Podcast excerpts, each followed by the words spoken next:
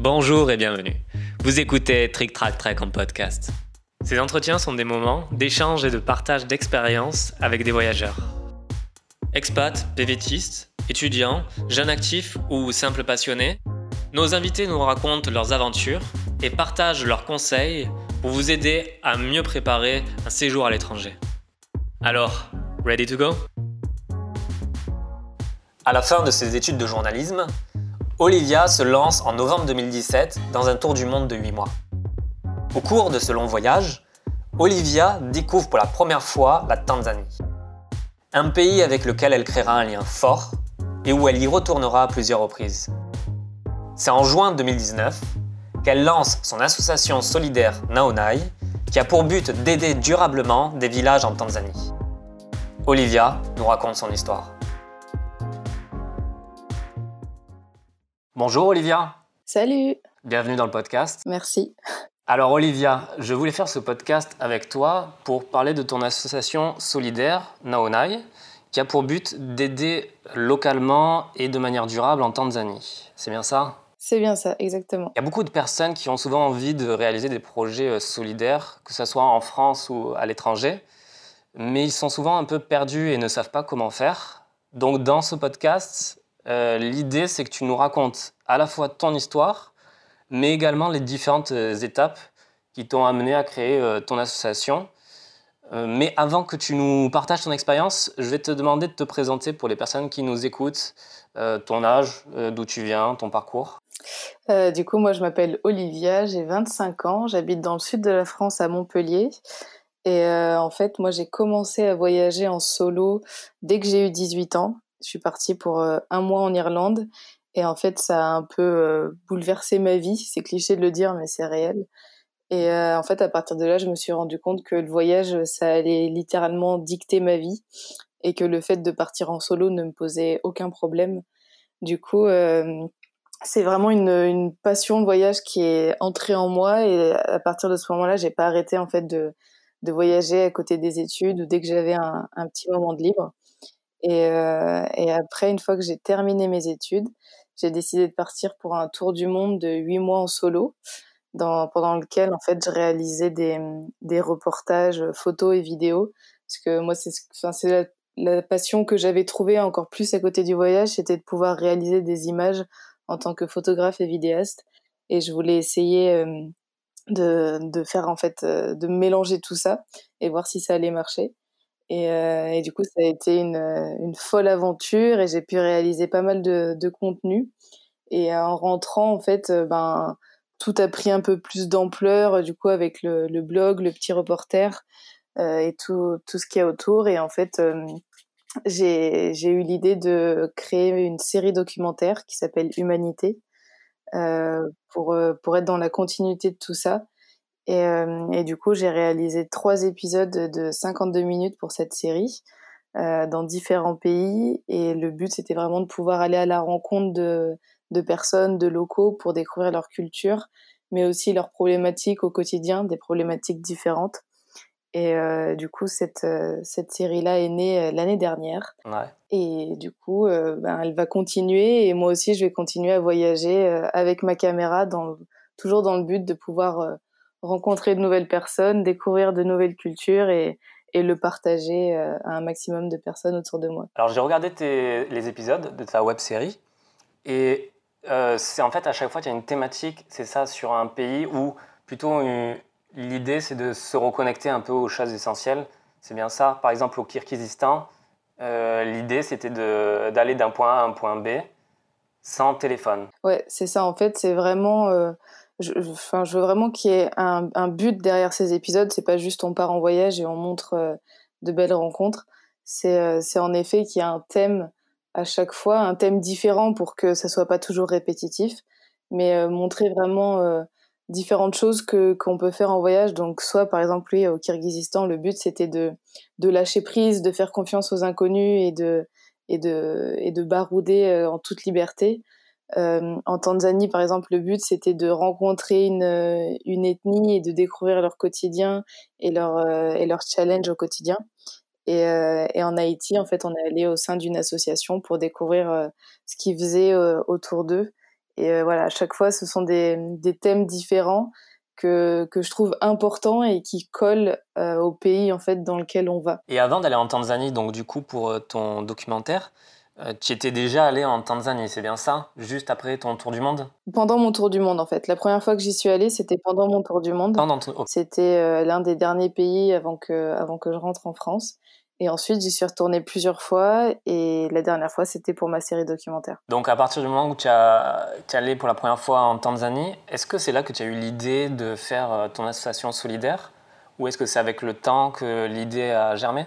Non, ouais, c'est vraiment avec le temps que ça a germé. En fait, la première fois que j'y suis allée, euh, je me suis tout simplement pris une grosse claque par rapport aux gens que j'ai pu rencontrer. Et comme j'étais seule, j'ai vécu euh, des, des moments ultra forts, notamment quand, quand je suis allée dans le village Maasai où est tournée la série documentaire. Mais à l'époque, c'était c'était la première fois que j'y allais, donc c'était vraiment juste pour les les découvrir et les rencontrer et euh, d'être toute seule là-bas pendant plusieurs jours, c'était juste incroyable. Mais à ce moment-là, j'avais pas encore l'association en, tête parce que j'étais pas venue pour ça. J'étais venue juste pour euh, pour découvrir leur quotidien et, et comment ils vivaient.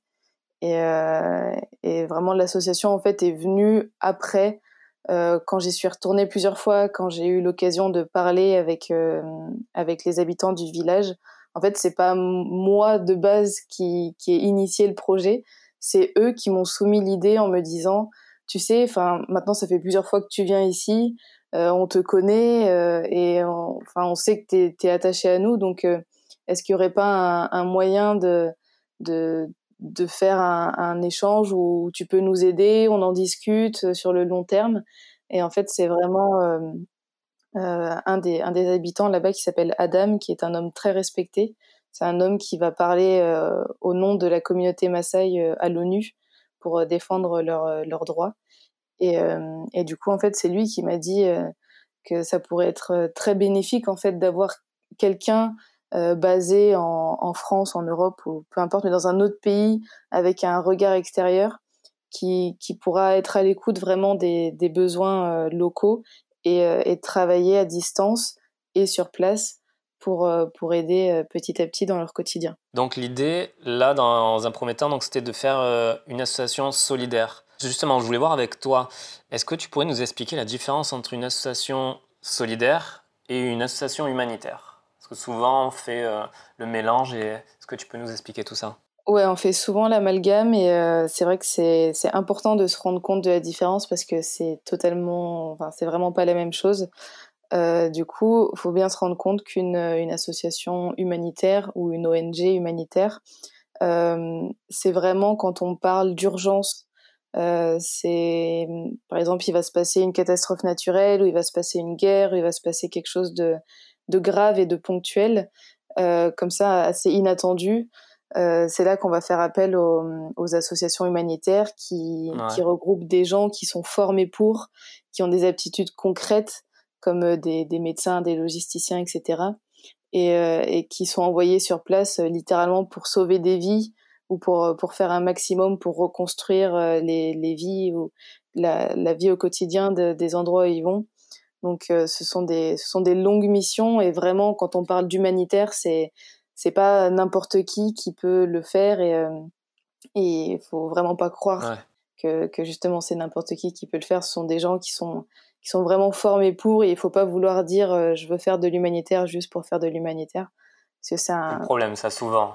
Ouais, souvent c'est le c'est le problème et bon après c'est c'est aussi de la euh, mauvaise information de la part de certains qui pensent que toutes les associations sont humanitaires mais, euh, mais c'est juste, voilà, il faut prendre le temps de se renseigner.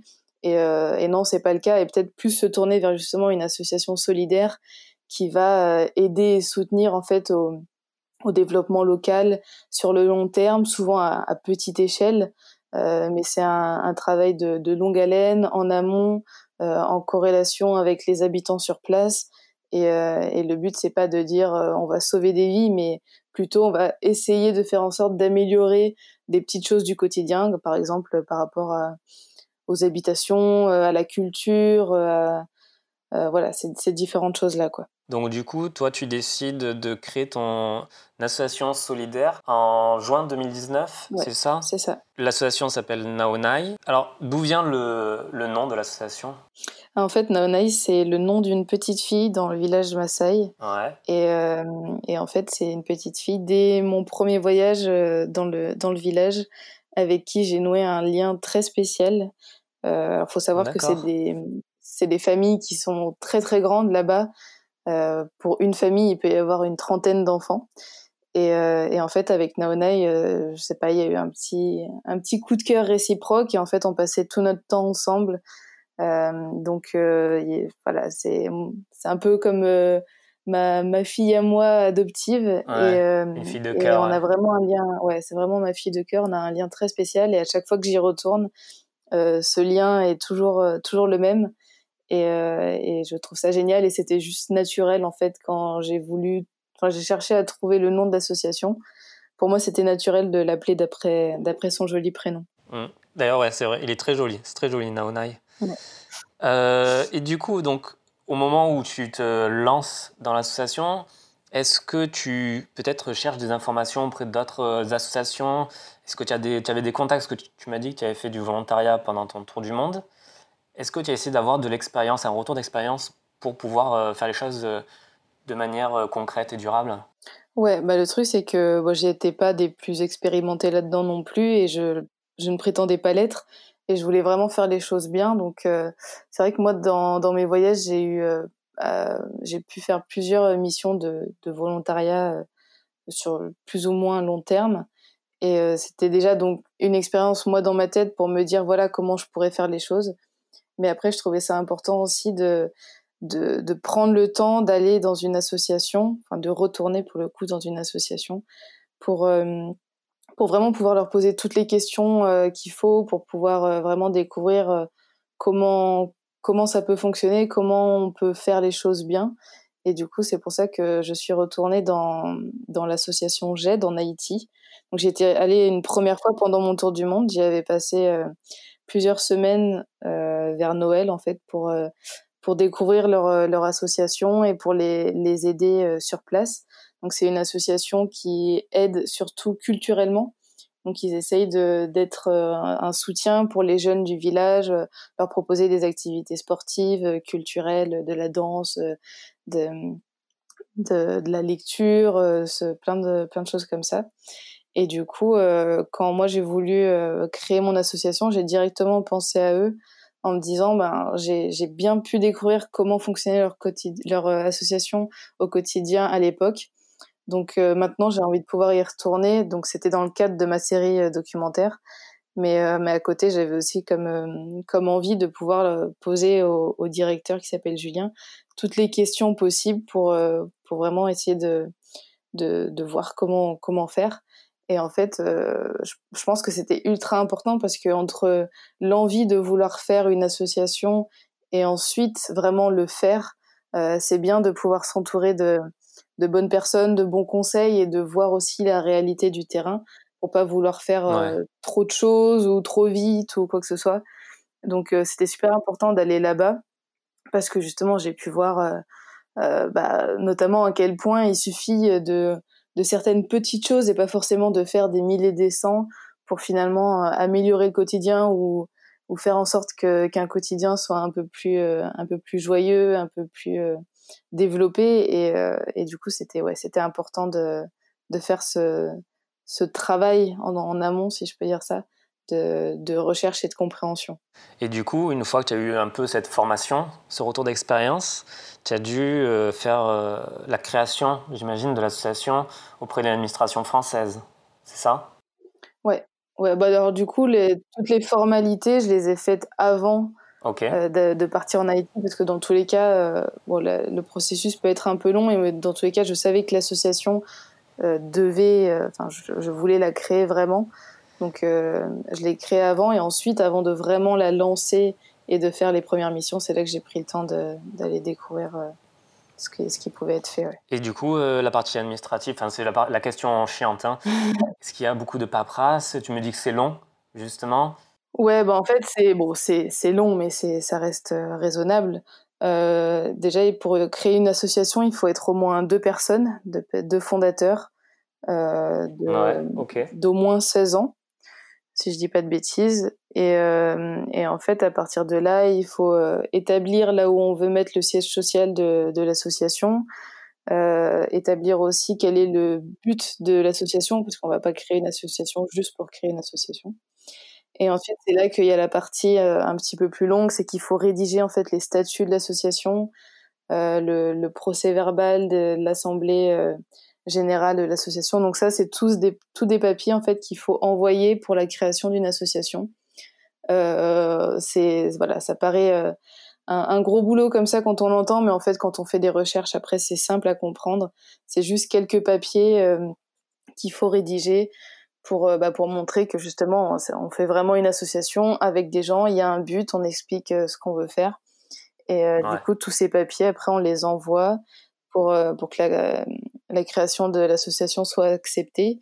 Et, et elle l'est officiellement une fois qu'elle est publiée au journal officiel des associations.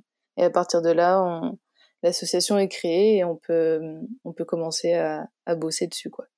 Et quel a été le délai entre le moment où tu as fait les premiers papiers et euh, où elle était officiellement créée, l'association? Oh, Je saurais plus te dire, mais c'était euh, peut-être deux, trois semaines, un truc comme ça. Ok, ah ouais ah ouais, donc assez rapide. J'aurais pensé euh, plusieurs mois. Non, non, ça va, ça, reste assez rapide. Il faut juste voilà, prendre le temps de faire les papiers, ensuite envoyer, le temps que les, les, personnes compétentes euh, ouais. euh, ben, statuent sur le fait euh, de oui ou non accepter la, création, et ensuite, ensuite on reçoit tous les papiers et tout. Enfin, non, mais ça va, ça prend pas non plus plusieurs mois. C'est vrai que ça pourrait, mais, mais non, non.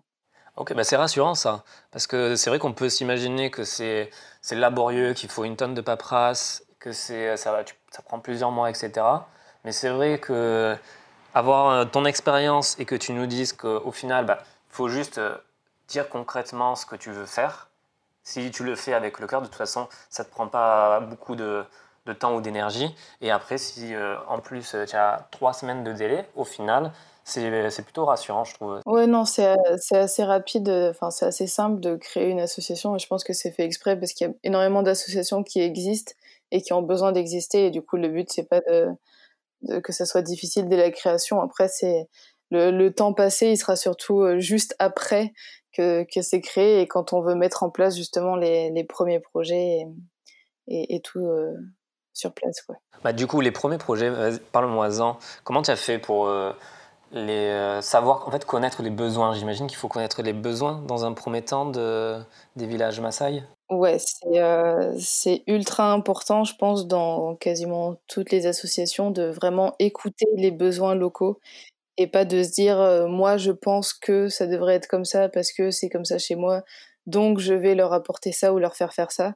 Ça, c'est une mauvaise approche. Il faut vraiment prendre le temps déjà voilà ça c'est super important de prendre le temps de pas vouloir faire euh, plein de choses super vite parce que ça peut être euh, mal fait et, euh, mal mal compris donc il faut vraiment prendre le temps en fait tout simplement de, de parler avec les gens sur place et de et d'écouter ce qui ce qu'ils ont à dire quelles sont leurs priorités et ça c'est quelque chose qu'on a fait parce que du coup moi j'ai créé cette association avec ma copine Charlie et et mon ami euh, Manon. Donc on est trois. Et toutes les trois, on est, on est allés dans, dans le village Maasai. Et en fait, euh, dans, dans nos différents voyages, on a toujours euh, fait en sorte d'écouter les besoins. Et, et du coup, c'est comme ça que tout simplement, il y a les, idées qui remontent. C'est-à-dire qu'il y, a, un habitant qui va nous dire, ben, c'est vrai que on aurait besoin de, matériel médical pour le dispensaire, par exemple, ou alors on aurait besoin que vous nous aidiez à créer euh, un nouveau puits pour l'accès à l'eau ou, euh, d'autres choses comme ça. Et, euh, du coup, c'est vraiment, vraiment important de faire ce travail-là en amont parce que si nous, on était arrivés sur place avec nos idées préconçues, on aurait pu leur dire, ben, voilà, il faut construire ça, ça, ça, ou on vous amène ça, ça, ça, alors qu'en fait, ils n'en auraient pas besoin. Et les aider pour quelque chose dont ils n'ont pas besoin, et ne pas les aider pour quelque chose dont ils auraient besoin, au final, c'est pas du tout productif, ni pour eux, ni pour nous. Donc euh, ça, ouais, encore une fois, c'est ultra important d'être à l'écoute quand on crée une association. Ouais, carrément. Et c'est d'ailleurs, ça me fait penser, il y a Alex Viseo qui avait fait son film sur un voyage engagé. Et il expliquait très bien mm, ça. En fait, l'idée, c'était vraiment de prendre le temps dans un premier temps, ça d'échanger avec les gens. C'est vraiment la priorité, au lieu de venir un peu comme un colon et d'imposer un peu ses idées ou ce qu'on veut donner, etc., selon ses idées préconçues. C'est encore une fois faire la distinction entre l'humanitaire et le solidaire. C'est que l'humanitaire, justement, c'est vraiment sauver des vies sur le, sur le coup, alors que solidaire, il faut vraiment prendre le temps euh, d'écouter et pas se dire je viens pour sauver le monde ou quoi que ce soit. C'est non non, c'est juste euh, être à l'écoute et faire en sorte d'améliorer un petit peu euh, comme comme on peut quoi. Ouais. Et d'ailleurs, du coup là j'ai une question. comment on fait pour être vraiment dans de l'aide durable et pas seulement ponctuelle? Au-delà de là tu, tu, échanges avec eux, ils te donnent des idées. Est-ce que du coup euh, en fait, c'est plus orienté sur l'agriculture peut-être, ou avoir des citernes d'eau comme tu dis, ou est-ce que c'est euh, tout le temps un peu de ponctuel pour euh, le renouvellement de matériel, etc. Comment tu le vois, toi? Ouais, bah c'est une, c'est une question aussi très importante et une réflexion qu'il faut avoir. Et après, ça va dépendre des, des projets, évidemment.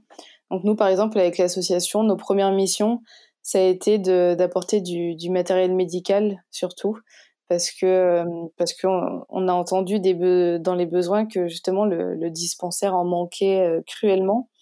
Donc on s'est dit qu'on allait faire une, collecte en France pour essayer de ramasser un maximum de, matériel médical pour leur apporter sur place.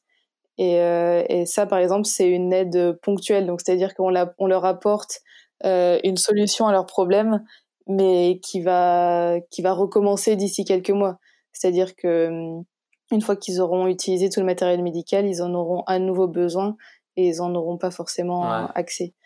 Euh, donc là, pour spécifiquement, par exemple, le matériel médical, c'est compliqué de faire une solution à long terme. Il faut justement réussir à avoir un, une relation avec eux qui fait que tu y vas souvent et tu peux euh, euh, souvent leur, leur en apporter, les aider quand eux, ils n'arrivent pas à avoir tout ce qu'il faut.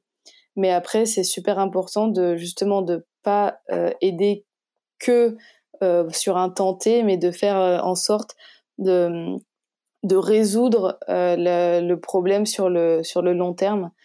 et en effet, par exemple, l'agriculture, c'est une, une très bonne, une, un très bon exemple, en fait. C'est que euh, des gens qui vont avoir besoin d'avoir plus d'agriculture, le but, c'est pas d'arriver et de leur donner à manger euh, parce qu'ils vont utiliser cette nourriture en une semaine et après il y aura plus rien. Le but c'est de leur donner les outils pour que eux arrivent à être euh, indépendants en nourriture. Donc par exemple leur euh, leur montrer comment fonctionne l'agriculture, comment faire pousser telle ou telle chose. Et c'est là que ça va changer, ça va changer beaucoup de choses en fait. C'est que au lieu de de répondre à un problème direct sur le court terme, ça va vraiment solutionner en fait la chose sur le long terme. Et, euh, et ils auront plus besoin de, de toi pour les aider, mais ils auront euh, de voilà, ils auront toutes les compétences en main pour faire en sorte de, de subvenir à, leur, à leurs besoins sur le long terme. Et ça, c'est vrai que c'est super, euh, super important, mais ça dépend encore une fois de, de la nature de, eh de leurs besoins, des choses comme ça. Des fois, c'est ça va être ponctuel, comme justement la création d'un nouveau puits. Et encore, la création d'un nouveau puits, ben, c'est une aide ponctuelle, mais au final, euh, c'est un puits qui va rester là pendant des années. Donc, euh, l'accès à l'eau, ils l'auront pendant des années. Donc, euh, ça, ouais, c'est vraiment une question sur laquelle il faut se pencher quand, quand on veut aider. Parce qu'il y a plusieurs manières d'aborder des, des, les besoins qu'ils peuvent avoir sur place. Et la meilleure manière de l'aborder, selon moi, c'est que ça soit, voilà, que ça, ça, soit pérennisé sur le temps et que euh, ils puissent eux à, leur tour réussir à, subvenir à leurs propres besoins sans que toi tu, tu sois là tout le temps en fait. Ouais. Et j'ai vu que vous allez mettre peut-être en place un système de récupération des déchets ou, ou c'est une idée qui est en cours, c'est ça? Ouais, ouais, ça, c'est, euh, ça fait partie des, des, trucs sur lesquels on bosse. Bon, clairement, en ce moment, avec euh, la situation, c'est un, c'est un peu compliqué de, de, bosser là-dessus, donc c'est un peu en stand-by. Mais euh, la dernière fois qu'on y est allé, en effet, on, a, on a pu se rendre compte juste une fois de plus à quel point les, les, déchets et la pollution, ben ça, ça envahit toute la terre. Et même dans le village Maasai, en fait, maintenant ils ont accès à, à, des emballages plastiques, à des bouteilles plastiques, tout ça parce que parce que bonjour la société de consommation. Et le truc, c'est que eux, contrairement à nous, ben ils ont pas, ils ont pas les ramassages de déchets, ils ont pas les poubelles, ils ont pas le tri, ils ont pas le recyclage. Enfin, ils ont pas tout ça.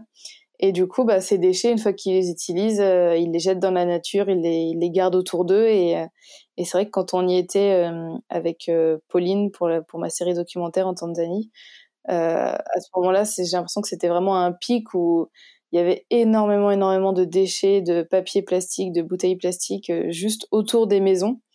Et, et du coup, à ce moment-là, on, s'est dit, on va, faire un petit ramassage de déchets avec euh, avec Ibra qui était avec nous, qui est un enfant du village et qui parle anglais. Et du coup, en fait, on essayait de lui dire, voilà, on aimerait leur montrer que bah, les déchets plastiques, ça peut être nocif pour l'environnement et pour eux.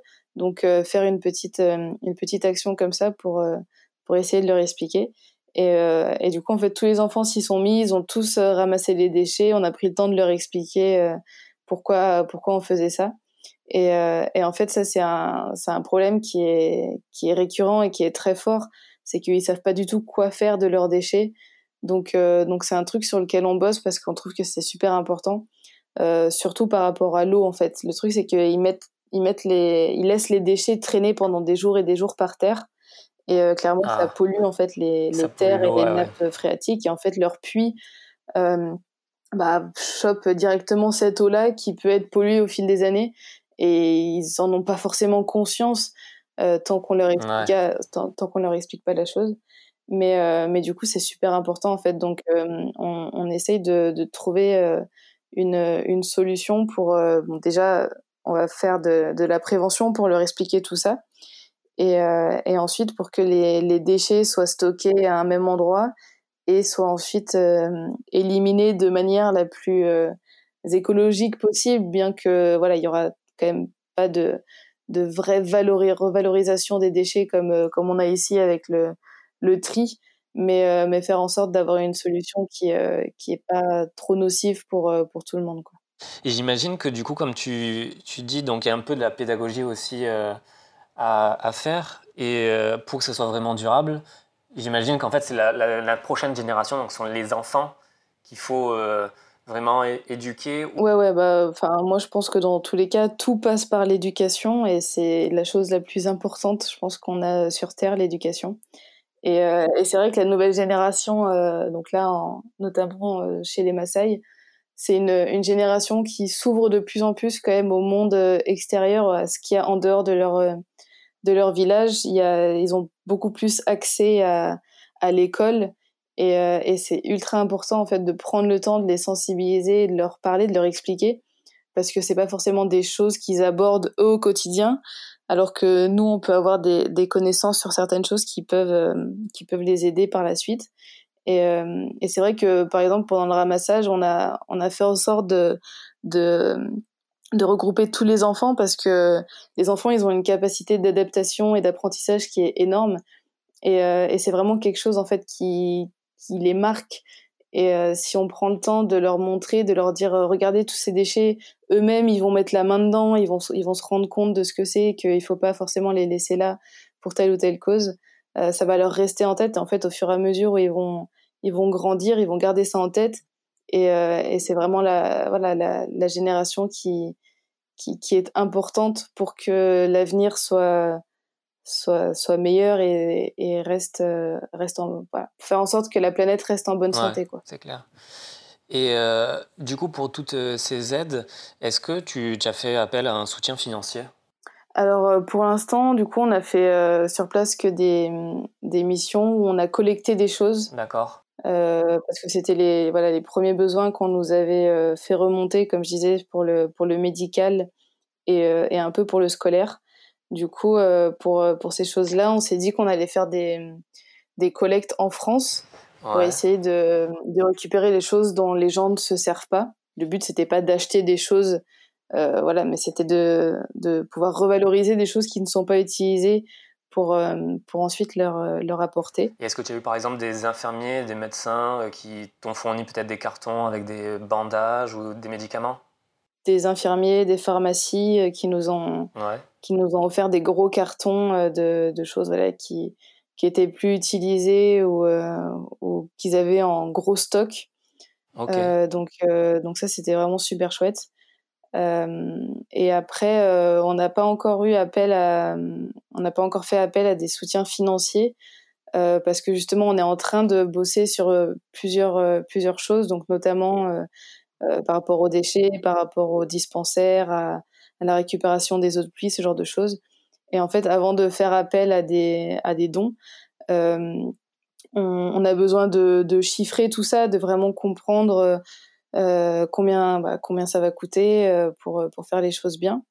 Et du coup, moi, en attendant, quand même, j'ai un, j'ai un site photo où je vends mes photos et à chaque commande, je donne la possibilité de faire un don pour l'association.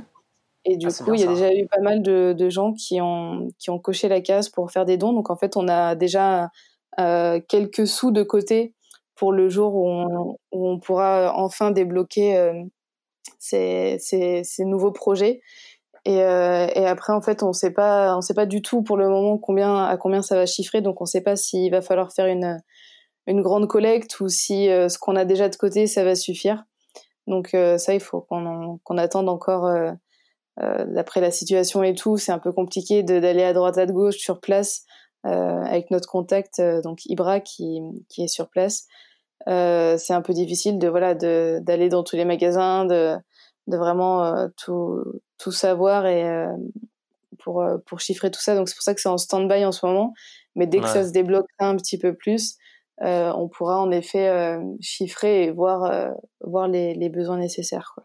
Et ton, ta page web avec euh, les photos que les gens peuvent acheter et participer, donc du coup faire une donation, c'est euh, le petit reporter, c'est ça? Ouais, c'est ça, c'est sur mon blog en fait, lepetitreporter.com. Donc il y a toute une partie euh, blog, il y a une partie reportage et il y a une partie boutique. D'accord, donc les gens peuvent y aller. Je mettrai le, le, lien dans le podcast, comme ça si les gens veulent y aller pour voir justement tes belles photos et participer éventuellement. Oui, d'ailleurs, il y a toute une, toute une section aussi sur le, tourisme responsable pour expliquer un petit peu euh, ce que les gens peuvent faire quand ils sont en voyage justement pour faire du tourisme responsable.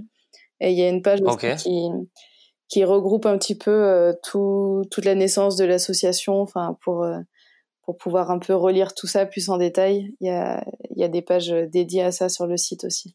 Et d'ailleurs, en parlant de tourisme responsable, si tu avais un conseil, bon j'imagine il y en a plein, mais un conseil à nous partager là maintenant, ça serait lequel? Euh, par rapport au tourisme responsable, il y aurait plein, plein de conseils à partager. Mais euh, si je pouvais un peu. En sortir quelques-uns, voilà. quelques-uns. Le truc, c'est déjà, il faut se rendre compte que le tourisme responsable, ça passe et par rapport à la planète et par rapport aux, gens. Et du coup, moi, si. Mes, mes plus grands conseils que je pourrais donner, c'est déjà faire en sorte de, de respecter les gens chez, chez qui on va, donc les, les locaux. Euh, les, les, respecter euh, dans, dans, notre approche par, par, rapport à eux, dans, si on veut aller les rencontrer, euh, faire, faire ça dans, toujours dans les notions de respect, et aussi se rendre compte que, que notre voyage a un impact sur la planète dans tous les cas et sur eux. Donc toujours voilà essayer de, de choper des, des petits réflexes qui sont vraiment pas pas méchants mais qui peuvent changer beaucoup de choses, notamment ben éviter l'avion au maximum, euh, surtout sur place, euh, se déplacer avec les transports en commun, euh, avoir une gourde pour éviter d'acheter plein de bouteilles en plastique. C'est plein de petites choses, mais, mais il faut se rendre compte que nous, en tant que voyageurs, c'est des choses qui voilà qui vont pas changer grand chose dans notre quotidien, mais qui à une échelle mondiale peut, peut changer beaucoup de choses sur sur la planète et sur le quotidien des gens où on va. Donc voilà, faire attention à, tout ça, bien se rendre compte euh, du ce que c'est que le tourisme de masse et des et de pourquoi ça peut être néfaste. Euh, c'est vraiment beaucoup de documentation aussi en amont. C'est euh, un sujet qui est très très très large, mais euh, mais vraiment le, le tourisme responsable, je pense que c'est maintenant un devoir de chaque voyageur. En fait, on peut plus on peut plus dire que qu'on sait pas qu'il faut faire des efforts et pour la planète et pour les gens et parce qu'on se rend pas compte que voilà, il y a certains pays dans lesquels on peut aller où si on fait pas attention, au fil des années, en fait, euh, on risque de les mettre en péril eux, même si nous, chez nous, ça va bien. On se rend pas compte que bah, des réfugiés climatiques, il y en a de plus en plus et, euh, et que et que notre impact euh, y est y est pour quelque chose. Donc voilà, faut faire attention et, et bien se bien se rendre compte des choses pour faire les choses bien. Et ce qui est complexe aussi dans ce genre de situation, c'est que les, euh, les, gens sur place, dans certains pays, les touristes, c'est vraiment la première euh, ressource financière. Et les touristes, c'est vrai, des fois, ils viennent un peu en conquistador, en colon, et polluent un peu, un peu tout, et en se disant, bah, de toute façon, euh, voilà, il n'y a pas de, de souci. Et c'est vrai que les, les gens sur place, eux, ils pensent à l'argent à court terme, parce que c'est normal, ils, ils ont besoin de se nourrir, ils ont besoin de nourrir leurs enfants. Mais il y a aussi le travail euh, des, euh, des touristes à faire pour vraiment que ça ne soit pas juste euh, de l'argent sur le court terme et après qu'ils perdent leur environnement, que tout le paysage soit détruit, qu'il n'y ait plus de touristes sur le long terme, mais vraiment essayer de trouver un équilibre. Donc ça, c'est aux touristes et aux professionnels du tourisme aussi de réussir à réguler tout ça quand. Ouais, exactement. Comme tu dis, c'est aux deux. C'est et aux touristes et aux professionnels. Et, euh, de plus en plus, euh, il y a des professionnels du tourisme qui justement euh, évoluent et, font en sorte d'avoir un impact bah, et sur la planète qui soit qui soit meilleur et sur les gens, sur les locaux. Parce que par exemple, je dis n'importe quoi, mais un lodge en plein milieu de la Tanzanie. Tenu par un Européen qui voilà qui qui va se faire énormément d'argent alors que les gens qui travaillent pour lui ce sont des locaux et va les payer un salaire de, misère. Ça par exemple c'est pas voilà c'est pas selon moi en tout cas c'est pas une bonne chose.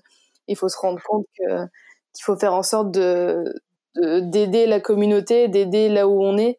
Et je sais que j'ai pu rencontrer euh, plusieurs hébergements où justement euh, ils, dédient en fait toute une partie de leurs recettes, par exemple, à développer les villages aux alentours, donc à aider à construire des écoles, euh, à aider pour euh, les frais médicaux, euh, plein de choses comme ça.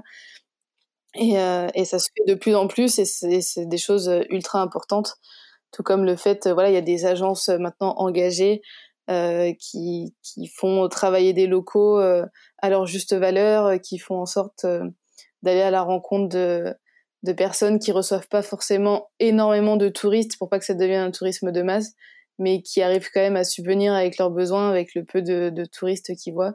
c'est tout un équilibre en fait qui est en train de se, de se changer de plus en plus et il y a de, de, chouettes initiatives qui voient le jour et qui ont déjà vu le jour depuis des années et, euh, et c'est super important. Et j'espère qu'avec euh, cette situation actuelle de pandémie mondiale et du virus, qu'il y aura un changement J'espère qu'on ne va pas retomber dans nos vieux vices, euh, nos vieux travers de, tourisme de masse. Que vraiment la transition va bien se passer. Ben, j'espère aussi. Donc, du coup, en parlant du, euh, du virus, du coronavirus, est-ce que tu as des nouvelles euh, des villages Maasai en Tanzanie? Est-ce que tu sais où en est la situation là-bas? Ouais, bah, j'ai beaucoup pris de, de, nouvelles pendant la situation parce que je trouvais ça important. Autant nous, on était voilà confinés chez nous avec à faire nos cupcakes et à regarder euh, Netflix. Autant clairement, il, fallait bien se rendre compte que c'était pas ça dans le monde entier. Et, euh, et euh, ouais, non, en Tanzanie, c'était assez particulier parce que en fait, le président tanzanien ne, ne, reconnaissait pas la gravité du virus et pour lui, le virus n'existait pas presque.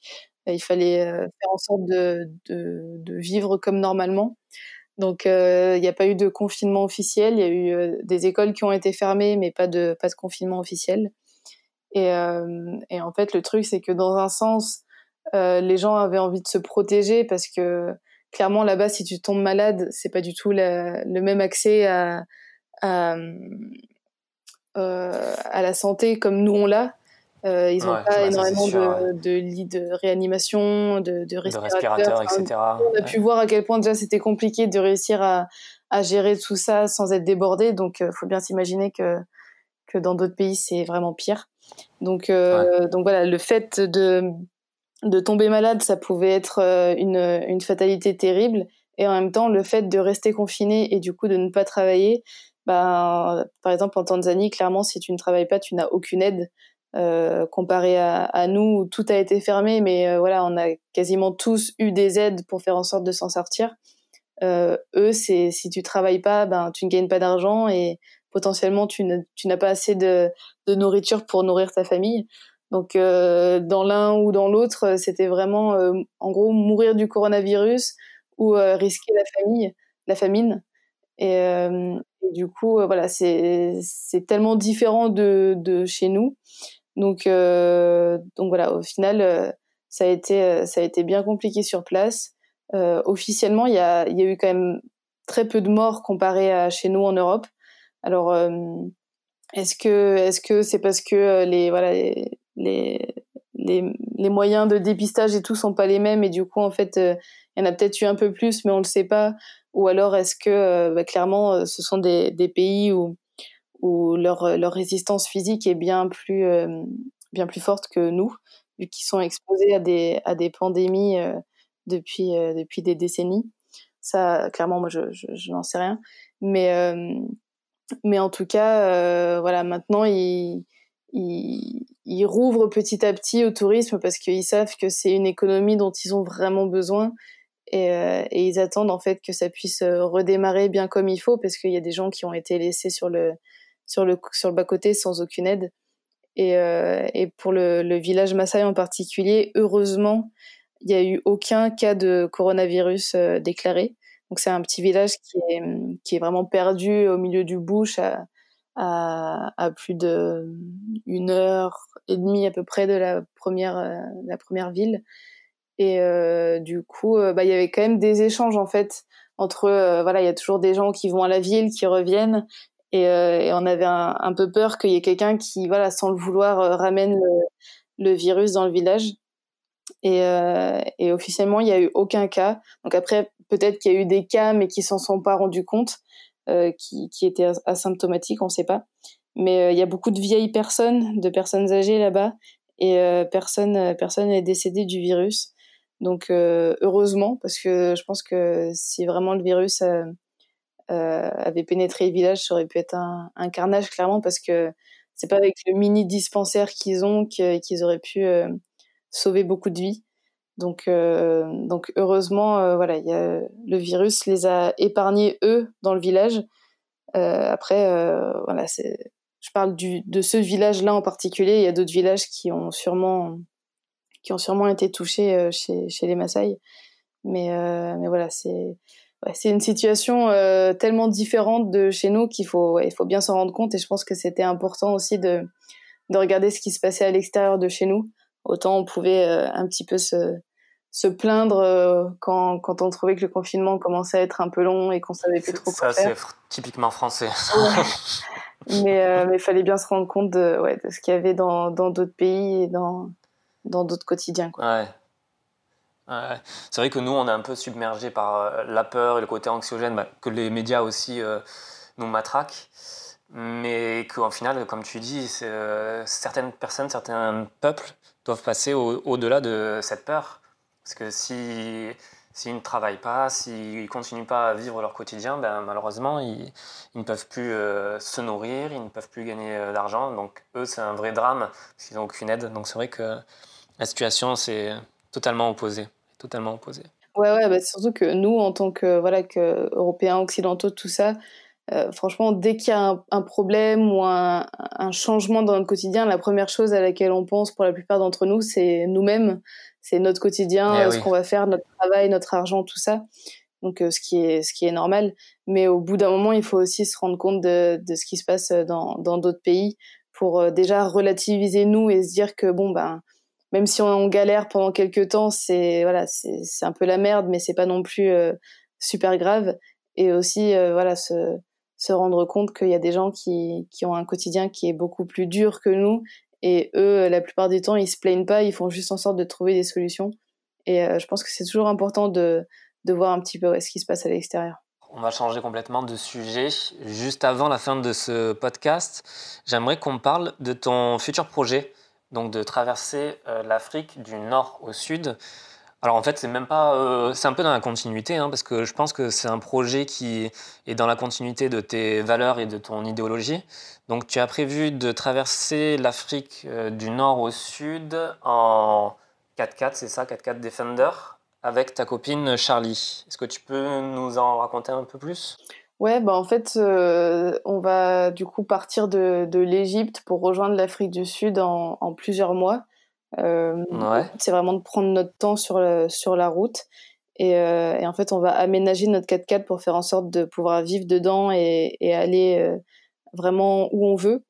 Et le, le but derrière ce projet, il y, a, il y a vraiment deux buts principaux. C'est déjà moi pouvoir réaliser des, des reportages sur la route euh, parce que voilà, dans la continuité de ce que j'aime faire, euh, on, va, on va faire en sorte de rencontrer un maximum de personnes et de, de découvrir de nouvelles cultures. Et euh, je trouve ça super important de pouvoir, euh, encore une fois, euh, utiliser en fait la, caméra pour faire parler de, belles initiatives, de, belles cultures et, partager tout ça dans, des reportages. Et dans un autre dans un autre côté, on voulait aussi que ce projet ait, du sens et ne serve pas qu'à qu nous. Et en fait, on va, on va faire tout au long de, de notre voyage énormément de prévention et de sensibilisation par rapport à l'écologie. Donc, justement, dans la continuité de, de, pouvoir expliquer et apporter l'information à, des villages peut-être un peu reculés ou à des gens qui qui qui ont pas beaucoup entendu parler de l'écologie pour leur expliquer que justement ça peut clairement leur être bénéfique d'être au courant de, de, plusieurs choses et, euh, et, au fur et à mesure de notre voyage d'essayer d'apporter des solutions concrètes pour, euh, pour justement euh, essayer de, de revaloriser les déchets et de, et de faire en sorte que qu'ils voilà, qu qu puissent s'en débarrasser euh, euh, tout en respectant la planète. Enfin, c'est tout un, tout un processus euh, à, à avoir et on va essayer de, de faire ça parce que je pense que c'est c'est super important de, de pouvoir leur, leur parler d'écologie, euh, voilà, parler d'écologie avec plein de monde et en même temps euh, s'inspirer au fur et à mesure parce qu'on sait qu'il y a plein d'initiatives qui sont faites euh, aussi en Afrique par rapport à l'écologie, euh, par rapport à l'agriculture ou par, par rapport à toutes ces choses-là. Et en fait, on va vraiment pouvoir s'inspirer d'un côté de, des gens qu'on va pouvoir rencontrer pour ensuite faire passer euh, ces informations et cette parole à d'autres personnes qui ne l'ont pas forcément et euh, on va servir un petit peu de, de, relais dans cette information pour, pour, pour parler d'écologie. Est-ce que tu as échangé avec euh, d'autres personnes qui ont fait ce style de, projet en Afrique, euh, de traverser en voiture? Ce que je pense aux artisans de demain, par exemple. Ça fait pas mal de temps que je suis du coup Camille et Elias, les artisans de demain, ou encore euh, Marion et Anatole, les Marioles Trotteurs où euh, là il y a aussi euh, Justin et Bi ouais. qui vont euh, qui vont le faire qui l'ont pas encore fait mais qui vont le faire Justin Van Collen. Et en fait ouais c'est il y a plusieurs couples qui qui se sont lancés ou qui vont se lancer dans dans ça. Et euh, en fait c'est super inspirant euh, de de pouvoir échanger avec eux de voir euh, ce que eux ils ont vécu les rencontres qu'ils ont pu faire. Et et c'est vrai que c'est c'est bah c'est génial parce qu'on se rend compte que justement c'est ces rencontres-là et le fait de pouvoir les partager, ça peut changer pas mal de choses et ça peut informer à, à plus grande échelle. Et je pense que c'est important de le faire. Carrément, et c'est de belles initiatives en tout cas, tout ça. Hein. Ouais. Alors, juste avant de terminer euh, le podcast, euh, je vais te poser euh, quelques questions que les abonnés ont posées donc, sur le compte Instagram de Ready2Go. alors, il y en a quelques-unes qui sont un peu en doublon par rapport à ce que tu m'as dit, donc je vais essayer de les retirer. Euh, alors, la première question, c'est est-ce est -ce que ce n'est pas trop dur émotionnellement euh, de gérer une association solidaire? Euh, bah, Ça va dépendre des, des personnes, je pense. Ouais, voilà. Euh, de comment, comment tu, ouais, tu, tu, gères tes émotions. Après, le truc, c'est qu'il faut arriver à évidemment avoir beaucoup d'empathie pour être à l'écoute et, et pour, pour se rendre utile mais aussi justement à réussir à se détacher pour avoir une vision objective de la chose, voir ce qui est possible ou ce qui n'est pas possible de faire euh, par rapport à soi ou par rapport à, aux moyens qu'on a. Donc euh, voilà, c'est ça reste encore une fois une association solidaire, donc on voit pas des choses extrêmement dures comme euh, des humanitaires voient. Ouais. donc moi, je je pense pas que ça soit ultra dur à gérer émotionnellement, mais moi, c'est parce que j'ai beaucoup voyagé, j'ai fait face à beaucoup de situations différentes, donc euh, j'arrive à, à, gérer tout ça. Mais euh, mais c'est vrai que je pense que d'autres personnes pourraient un peu avoir plus de difficultés, mais euh, ça dépend aussi de l'association en fait que que vous gérez. Si c'est une association, enfin créer une association, ça peut être dans sa propre ville en France, par exemple, pour pour aider, je sais pas, des sans-abri, des réfugiés ou, ou d'autres personnes. Et, ça peut être, voilà, il y a, différents degrés de d'émotion où, par exemple, quand on est chez nous, on va réussir à mieux le gérer, alors que quand on est dans un pays qu'on connaît pas, ça va être plus compliqué quand on va quand on va retourner après à notre quotidien. Donc euh, voilà, ça dépend vraiment de, chacun, mais c'est c'est quelque chose auquel il faut penser quand voilà quand on veut créer une association, c'est savoir est-ce qu'on va avoir les épaules pour euh, voilà pour aider, pour pour gérer tout ça, pour pour se rendre compte de ce qui est possible ou non de faire, voilà. Alors, la question suivante, ça concerne ta web série Humanité. Euh, quel sera le sujet donc, du prochain épisode? J'imagine que tu es en train de travailler dessus. Ouais, bah du coup, là, il y a trois épisodes qui sont sortis et le but, c'est d'en sortir euh, trois autres, parce qu'une saison, c'est six épisodes. Et, euh, du coup, les trois prochains épisodes sont, sont en préparation, mais je peux pas trop en parler pour le moment parce que c'est pas c'est pas 100% bouclé sur euh, les, les, pays, les thèmes ou les personnes qui viennent avec moi parce que euh, voilà, d'après mes premières expériences des, des, des trois premiers épisodes, euh, j'ai pu euh, voilà prendre du recul sur tout ça et j'avais des idées de base qui vont peut-être un peu changer. Donc, ouais. donc voilà, du coup ça c'est en cours de préparation et j'espère vraiment pouvoir aller les, les réaliser sur le terrain d'ici plusieurs mois mais euh, mais il y a, y a pas encore trop de trop de détails à donner. Du coup, ça sera quand même peut-être euh, un peu en Afrique. Ce sera au cours de votre euh, voyage, votre périple, ou après, tu penses? Ouais, potentiellement. Enfin, à la base, j'espérais pouvoir en faire avant. D'accord. Clairement, avec la situation, c'est trop compliqué. Du coup, je me suis dit, ben maintenant, il va falloir les faire après. Mais mais après, c'est quand même dans dans assez longtemps. Et euh, du coup, je vais essayer de faire en sorte de pouvoir euh, ouais, réaliser les reportages euh, pendant. Ouais. Ouais, de faire un mix, ouais. ok. Bon, ça, ça, reste un mystère. On en saura plus prochainement. la question suivante. Alors, quel était ton plus beau souvenir de voyage? C'est la question impossible. Il y en a trop. Il y a beaucoup, de, beaucoup trop de, on va dire le premier qui te vient à l'esprit, là. Sans, on va pas dire que c'était le, plus beau, mais le premier qui te vient à l'esprit. Ah bah, le premier qui me vient à l'esprit, là, euh, après, euh, après tout ce dont on vient de parler, c'est clairement la première fois où je suis allée dans, dans le village Maasai, où justement j'ai découvert leur culture et je me suis, ouais, je me suis pris des, des bonnes claques euh, culturelles dans, dans la tête de découvrir leur quotidien et c'était vraiment un, un, moment euh, incroyable ces plusieurs jours euh, où je me suis sentie vraiment comme chez moi et, euh, et accueillie dans, dans, ma propre famille et c'était c'était fou et c'est des ouais c'est des souvenirs ça qui restent gravés à jamais. En préparant ce podcast, je suis allé sur YouTube et j'ai vu sur YouTube que tu as rencontré donc Charlie au cours d'un voyage, c'est ça, dans le village Maasai, c'est ça? Ouais, ouais, c'est ça. C'est pour ça que la, Tanzanie a, a, j'ai un lien très particulier avec ce, pays. Et en effet, ouais, en fait, avec Charlie, euh, notre histoire, elle a commencé euh, bah, dans le village, en fait.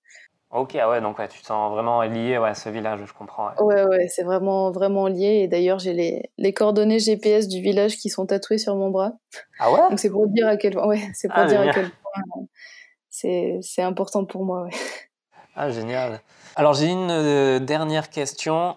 Euh, alors, ça correspond, en fait, c'est plutôt savoir ce que signifie pour toi donc, le nouveau slogan de Ready to Go, qui est préparer l'inattendu. Donc, est-ce que cette expression préparer l'inattendu te parle? Euh, c'est compliqué de préparer l'inattendu. Tout à fait. Mais c'est une, c'est une chouette idée pour, pour essayer de penser un peu à tout ça. C'est moi, ça, ça, me fait penser au fait que, bah, justement, moi, j'essaie de prôner un peu le fait que l'inattendu, c'est chouette, qu'il faut pas avoir peur, justement, de pas forcément euh, tout planifier, de changer ses, ses, plans dernier moment, de se laisser porter par les rencontres. Et, euh, et c'est vrai qu'il y a, y a des gens qui ont un peu de mal avec, euh, avec ça et qui préfèrent que tout soit bien organisé et bien millimétré. Alors que moi, clairement, dans tous mes voyages, c'est clairement quand c'était inattendu que j'ai vécu les, les plus belles expériences de, de ma vie. Donc, euh, donc c'est vrai que l'inattendu, je trouve ça ultra important en voyage. Mais, euh, mais pour certaines personnes, ben, il faut quand même être un chouille préparé. Et, et donc, pour moi, préparer l'inattendu, c'est voilà, c'est essayer d'organiser un minimum de choses tout en se laissant la liberté de pouvoir changer et pouvoir juste suivre un peu le, le, le, fil du voyage, là où ça nous mène, euh, tout en se disant que si jamais ben, cette direction nous plaît pas, on peut revenir un peu en arrière et, et retourner dans ce qu'on avait prévu de base. Ça me fait penser un peu à euh, l'épisode au Kirghizistan. C'était un peu ça en fait. C'est ça, tu as un fil conducteur. Et après, en fait, c'est tu tiens un chemin et au milieu, ben, il y n'y a que de l'inattendu. Ouais, ouais, clairement, je pense que l'épisode 1, il, ouais, on aurait pu mettre comme slogan justement préparer l'inattendu parce que parce que clairement, c'est ouais, on, moi j'ai essayé de, de, préparer justement tout ça au maximum en me disant on va essayer de passer par là, de, voilà, le but c'est d'arriver ici et tout. Mais en chemin, j'avais aucune idée de, de, ce qui allait se passer. Et d'ailleurs, c'était assez stressant dans la réalisation d'un documentaire parce que je savais pas si on allait euh, avoir du, du, bon contenu. Je savais pas si les gens, quand j'allais leur expliquer le projet, ils allaient être d'accord pour être filmés ou pas. Donc plein de, plein de choses comme ça. Ouais, c'est ça, parce qu'en fait, avant de, de pouvoir les filmer, qu'ils la rencontrent, d'aller dormir chez eux, etc. Il faut que tu réussisses à leur expliquer en anglais. Je sais pas s'ils parlent bien anglais, si tu parles bien anglais. Ouais, ouais, ouais. Bah, au Kyrgyzstan, euh, ils parlent pas très bien anglais. Moi, je, moi, je parle bien anglais, mais euh, eux, c'était euh, voilà, un, peu, un peu compliqué. Mais, mais ouais, c'était super important. Enfin, moi, mon but, c'était pas d'arriver avec ma caméra et de filmer dans, dans tous les cas. Je pense que c'est un, un, total manque de respect et, et c'est pas du tout responsable de faire ça. Mais dès qu'on rencontrait quelqu'un, en fait, euh, après les après les présentations, je j'expliquais toujours en fait que qu'on était là pour euh, pour faire un documentaire, que que voilà, je leur demandais si ça allait déranger que que je filme avec ma caméra. Du coup, c'était compliqué parce que des fois, il y avait des gens qui, qui disaient bah pas de souci, euh, et du coup, je pouvais filmer des moments incroyables. Et, et, parfois, il y avait des gens qui étaient pas du tout à l'aise avec la caméra et qui me disaient non non, je préfère pas. Et dans ce cas-là, ben je filmais pas, mais euh, il pouvait se passer des choses euh, top que que je pouvais pas avoir euh, pour le pour le documentaire. Tu gardes pour toi, pour tes yeux. Que je garde pour mes yeux, ouais. Mais du coup, bah c'était ouais un peu cet inattendu à gérer entre réussir à faire un bon documentaire, mais bah, respecter le, le, souhait de chacun, donc pas pas tout filmer. Et ouais, c'est un truc à gérer quoi. Et est-ce que tu avais appris quelques phrases ou quelques mots alors je, ne sais pas comment on dit la langue locale, le kir euh, au Kyrgyzstan, ils parlent euh, kirghiz ou russe. D'accord. Tu as appris euh, quelques mots pour peut-être leur, leur, parler de ton projet, pour leur demander d'être filmé pour parler du projet, enfin, j'ai pas du tout réussi moi. Donc, on essayait en. Je, voulais apprendre quelques mots en russe, mais, mais c'est une langue ultra compliquée et je bossais tellement sur le documentaire en soi que j'ai pas réussi à, apprendre quelques mots, à part voilà, les, les bonjours, merci de, de base, enfin, les formules de politesse. Mais euh, faire une phrase entière pour expliquer le projet, euh, non, c'était pas possible. Mais j'expliquais en anglais, là, enfin, quasiment tout le temps, euh, les, les, gens comprenaient. Après, je faisais des gestes, je leur montrais la caméra, je leur disais, voilà, je leur montrais des images ou ce que je faisais. Et puis, avec des, des mots, pas forcément des phrases construites, mais juste avec des mots, ils comprenaient, voilà, vidéo, documentaire, tout ça. ça, ça mais la, la communication au Kyrgyzstan, ça a été la, plus compliquée. Parce, que, parce que eux parlent très mal anglais et nous, on parlait pas russe. bon, en tout cas, je recommande fortement ta web série euh, Humanité qu'on peut retrouver sur ta chaîne YouTube, c'est ça, le, petit reporter? Ouais, c'est ça. Ok, bah, de toute façon, je vais mettre tous les liens de tes réseaux sociaux euh, dans la légende du podcast. Donc, si les gens veulent aller voir euh, toute ta web série, tous les trois épisodes qui sont disponibles, ils ont qu'à cliquer sur les liens. Euh, du coup, on va finir sur cette dernière question. Je te remercie, Olivia, d'avoir pris le temps de répondre à toutes ces questions. Pas de souci, avec grand plaisir. Ben, j'espère qu'en parlant de ton expérience, ça aidera d'autres personnes à réaliser de belles choses comme toi. bah, J'espère aussi que ça pourra aider à, à, la réflexion et à se rendre compte que voilà, il faut, faut faire bien tout un processus et se poser les bonnes questions et, ensuite il faut juste se lancer quand on sent que, que notre cœur a envie d'y aller. Quoi. Bon, on va terminer sur ces mots. bah, je te remercie Olivia et je te souhaite euh, le meilleur pour euh, ton projet en Afrique. Merci, c'est super gentil. Belle journée. Ciao. Merci.